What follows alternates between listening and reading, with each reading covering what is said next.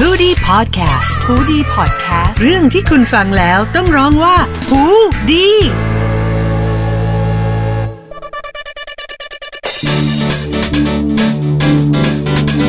สวัสดีค่ะ คุณผู้ฟังหูดีพอดแคสต์ค่ะ และทุกๆวันจันทร์แบบนี้เราอยู่กับห้องดับจิต ดับทุกจิต ปิดทุกความวุ่นวายพร้อมรับมือกับทุกเรื่องกับมินอีกแล้วเช่นเคยค่ะสำหรับ episode นี้นะคะ เรา เราเปิดกันมาด้วยเพลงอะไรคะ Hello Anxiety ค่ะ ของคุณภูมิภูริตนะคะ ใช่ค่ะ วันนี้เราจะมาคุยกันด้วยเรื่องของภาวะ anxiety disorder นะคะ หรือโรควิตกกังวลนั่นเองค่ะ คือโรคนี้เนี่ยเป็นโรคที่เราเนี่ยน่าจะได้ยินกันบ่อยมาก ๆ แล้วแหละ ไม่ว่าจะเป็นในแวดวงเซเลบดารา ก็จะมีคนเป็นเยอะหรือว่า ในแวดวงคนในออฟฟิศเนี่ยก็บางคนบางคนเป็นก็รู้ตัวบางคนเป็นก็ไม่รู้ตัวอะไรเงี้ยเนาะวันนี้เนี่ยมินก็เลยเอามาฝากกันแบบมาทำความรู้จักกับโรคนี้ให้มากขึ้นไปพร้อม ๆ กันพร้อมกับเช็คตัวเองไปพร้อม ๆ กันเลยค่ะว่าเราเนี่ยมีอาการเข้าข่ายการเป็น anxiety disorder กันหรือเปล่า ข้อมูลนี้นะคะ มาจาก เว็บไซต์พบแพทย์ค่ะ โดยได้โดยได้นิยามโรคของโรค anxiety disorder นะคะว่าเป็นโรคทางจิตใจที่มีความรุนแรงมากกว่าความวิตกกังวลที่เกิดขึ้นตามปกติธรรมชาติค่ะ โดยผู้ป่วยโรควิตกกังวลเนี่ยนะคะ จะมีอาการวิตกกังวล และอาการอื่น ๆ ต่อเนื่อง แล้วก็อาการนี้เนี่ยมันจะไม่หายไปก็คือมันจะเป็นอาการวิตกกังวลอยู่เรื่อย ๆ แล้วมันก็มีแนวโน้มว่ามันจะแย่ลงแย่ลงแย่ลงเรื่อย ๆ นะคะ แล้วก็หลายคนเนี่ยคงเคยได้ยินใช่ไหมคะ กับคำว่า panic disorder นะคะคำนี้เนี่ยก็นับว่าเป็นหนึ่งในกลุ่มหนึ่งในอาการหนึ่งในโรคของกลุ่มอาการวิตกกังวลค่ะ ก็คืออาการ anxiety disorder เนี่ยมันสามารถแบ่งออกได้เป็นหลาย ๆ แบบ ไม่ว่าจะเป็น panic disorder หรือว่าโรคกังวลทั่ว ๆ ไป โรคกลัวการเข้าสังคม หรือรวมไปถึงโรคกลัวแบบเฉพาะ หรือว่าที่เราเรียกกันว่า phobia specific specific phobia อะไรประมาณนี้ค่ะ ต่อมานะคะ เรามาว่ากันต่อว่า แล้วอาการของ anxiety disorder หรือว่าโรควิตกกังวลเนี่ยมันเป็นยังไงบ้าง อันดับแรกเลยนะคะ มาดูกันก่อนค่ะ มีอาการตื่นตระหนกกลัว รู้สึกว่าไม่สบายใจ อันนี้ก็ใช่เนาะไม่สามารถอยู่ในความสงบได้ รู้สึกกระสับกระส่าย กระวนกระวาย หงุดหงิด ไม่มีสมาธิ เป็นกันบ้างหรือเปล่าคะไม่ไม่เป็นไม่มีสมาธิเนี่ยหลาย ๆ คนก็คงจะแบบเริ่มเริ่มเข้าข่ายเริ่มเริ่มใกล้เคียงแล้วแหละ มีปัญหาเรื่องการนอนหลับค่ะ อย่างที่ได้เล่าไปใน episode ที่แล้วนะคะ เกี่ยวกับเรื่องปัญหาของการนอนหลับว่าเอ้ยนอนไม่เป็นเวลานอนไม่หลับตื่นกลางดึกหรืออะไรแบบนี้นะคะ หายใจตื้น มือเท้าเย็นและเหงื่อแตกอันนี้เนี่ยอาจจะเป็นภาวะแบบ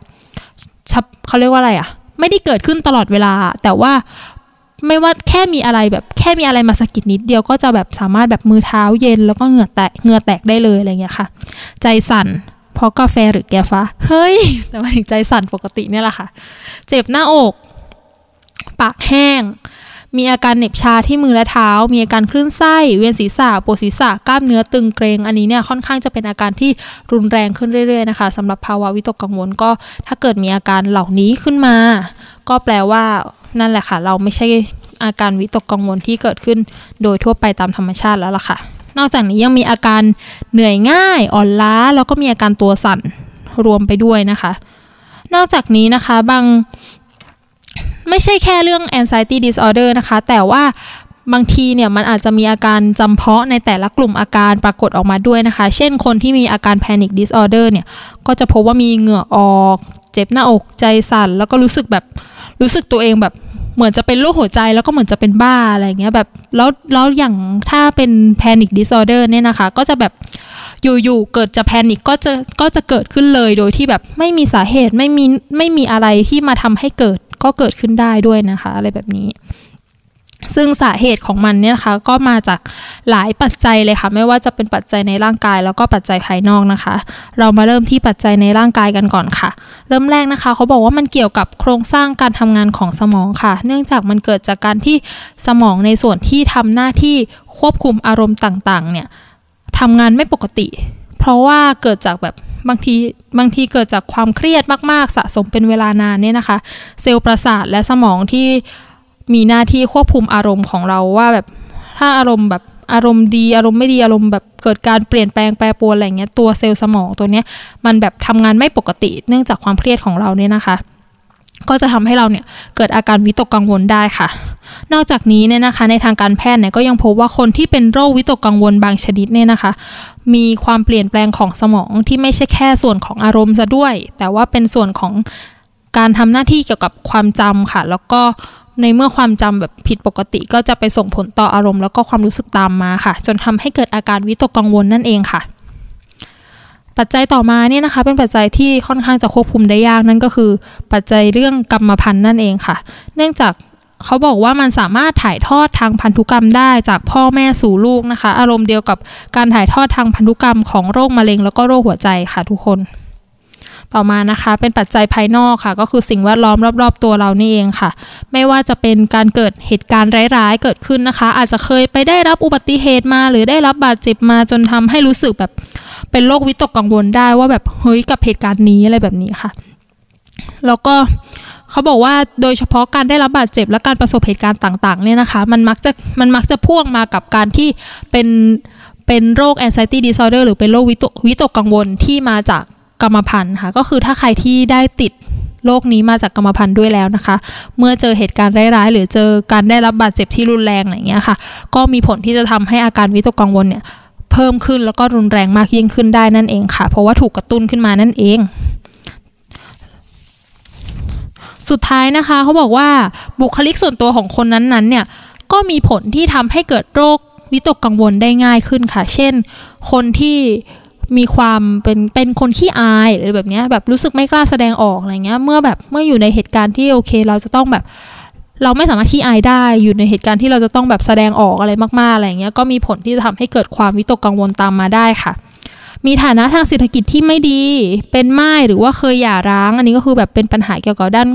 ความสัมพันธ์ แล้วก็เป็นปัญหาเกี่ยวกับแบบ อย่างฐานะทางเศรษฐกิจไม่ดีเนี่ยมันก็แน่นอนว่ามันก็จะเกิดความวิตกกังวลได้ว่าเฮ้ยเราจะใช้ชีวิตยังไง เราจะรอดไหมในเดือนนี้อะไรอย่างนี้นะคะ ก็มีผลที่ทำให้แบบมันรุนแรงไปจนถึงขั้นเป็นโรค anxiety disorder ได้เลยค่ะ รือว่าไม่ว่าจะเป็นการแบบพบกับเหตุการณ์ที่ในชีวิตที่มีความตึงเครียดเนี่ยนะคะ ไม่ว่าจะเป็นทั้งในวัยเด็กและในวัยผู้ใหญ่ ซึ่งแบบในระดับความเครียดของในแต่ละวัยเนี่ยมันก็จะแตกต่างกันออกไปตามเรื่องนะคะ ไม่ว่าจะเป็นแบบเด็กมหาลัยเด็กเด็กม .6 เนี่ยก็สามารถเกิดภาวะนี้ขึ้นได้จากการสอบเข้ามหาลัยนะคะ เป็นต้นค่ะ หรือว่าอีกปัจจัยหนึ่งเนี่ยนะคะ ก็คือการที่มีคนในครอบครัวของเราเนี่ยป่วยเป็นโรคทางจิตค่ะ อันนี้ก็แบบส่งผลต่อจิตใจของเราได้ เพราะว่ามันเกิดการแบบ การที่เราได้เห็นเขาแล้วการที่เราได้แบบเหมือนมันมีการแผ่โมวลกันออกมาเนาะมันก็แบบมีผลที่ทำให้แบบเออเราติดต่อกันได้อะไรแบบนี้ค่ะ ส่วนการรักษาเนี่ยนะคะ ก็จะแล้วแต่ลำดับขั้นกันไปค่ะทุกคนแบบถ้าเป็นแบบไม่ได้หนักมากอะไรอย่างเงี้ยค่ะ ก็ก็สามารถแบบจัดการตัวเองได้ แต่ถ้าเป็นหนักหน่อยก็แน่นอนค่ะว่าจะต้องแบบ รับคำปรึกษาแล้วก็ไปหาคุณหมอนั่นเองค่ะ โดยเรามาดูกันก่อนนะคะ อย่างแรกเลยค่ะ ก็คืออย่างที่บอกไปนะคะว่า เป็นการเข้ารับจิตบำบัด รับคำปรึกษานะคะนี้ก็เป็นทางเลือกสำหรับคนที่รู้สึกว่าเฮ้ยเราแบบดูแลตัวเองไม่ไหวอะไรเงี้ยแล้วก็ไปคุยกับคุณหมอ ไปคุยกับจิตแพทย์ก็จะดีกว่านะคะสองค่ะก็คือการเปลี่ยนความคิดและพฤติกรรมค่ะ อันนี้เขาบอกว่า อันนี้มินเข้าใจว่าน่าจะเป็นส่วนหนึ่งของกระบวนการจิตจิตบำบัดนี่แหละที่จะแบบ เหมือนจะต้องแบบสอนอะไรสักอย่างเพื่อให้เรียนรู้แล้วก็ปรับวิธีคิดต่อสิ่งสิ่งใดสิ่งหนึ่งอะไรเงี้ยค่ะ เช่นทำยังไงให้ผู้ป่วยที่เป็นโรค panic disorder เนี่ยเรียนรู้ว่าอาการ panic เนี่ยมันเป็นอาการทางจิต แต่มันไม่ใช่อาการที่เป็นโรคหัวใจอะไรเงี้ยค่ะเหมือนเรียนรู้ว่าเฮ้ยสิ่งนี้มันไม่ใช่สิ่งนี้อะไรเงี้ยค่ะ เพื่อลดอาการนั้นลง เพื่อลดอาการวิตกกังวลนั้นลง ต่อมานะคะก็คือการฝึกจัดการกับความเครียดค่ะ แล้วก็ทำสมาธิสมาธิช่วยได้นะคะ ลองกลับไปฟังห้องดับจิต episode แรกนะคะ Monday Meditation ค่ะทุกคน การรักษาด้วยยาอันนี้ก็จะอยู่ในกระบวนการรักษาของแพทย์นั่นเองค่ะ เพื่อเพื่อดูแลและก็ลดอาการวิตกกังวลนะคะ ไม่ว่าจะเป็นยารักษาอาการซึมเศร้าที่เป็นยาในกลุ่ม SSRI หรือว่าจะเป็นยาระงับอาการวิตกกังวลที่อยู่ในกลุ่ม benzodiazepineยาอัลปาโซแลม ยาโคนาซีแพมนะคะ ก็อันนี้เนี่ยจะแล้วแต่ดูลยพินิษของทางการแพทย์เลยค่ะว่าร่างกายของเราเนี่ยจะรับกับยาตัวไหนหรือว่าใช้ยาตัวไหนเราก็ได้ผลนะคะทุกคน ซึ่ง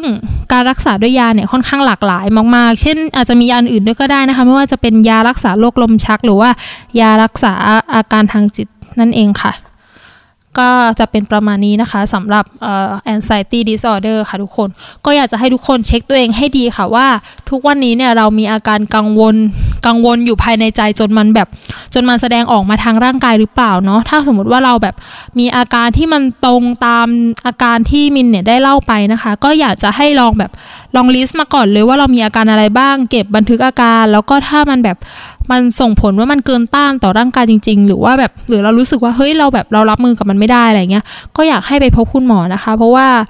การพบจิตแพทย์เนี่ยไม่ได้แปลว่าเราเนี่ยเป็นคนบ้าเสมอไปนะคะ ทุกคนเราสามารถพบจิตแพทย์ได้นะคะ มันคือการรักษาร่างกายแล้วก็รักษาจิตใจของเราเนาะให้กลับมามีสภาพปกติได้อย่างดี แล้วก็ใช้ชีวิตได้อย่าง happy ค่ะสำหรับวันนี้นะคะ มินและห้องดับจิตต้องลาไปก่อน แล้วเดี๋ยวมาดูกันว่าใน episode หน้ามินจะเอาเรื่องอะไรมาคุยกับเพื่อนๆอีกนะคะสำหรับวันนี้ต้องลาไปก่อนค่ะ แล้วพบกันใหม่ทางฮูดี้พอดแคสต์ทุกวันจันทร์สวัสดีค่ะ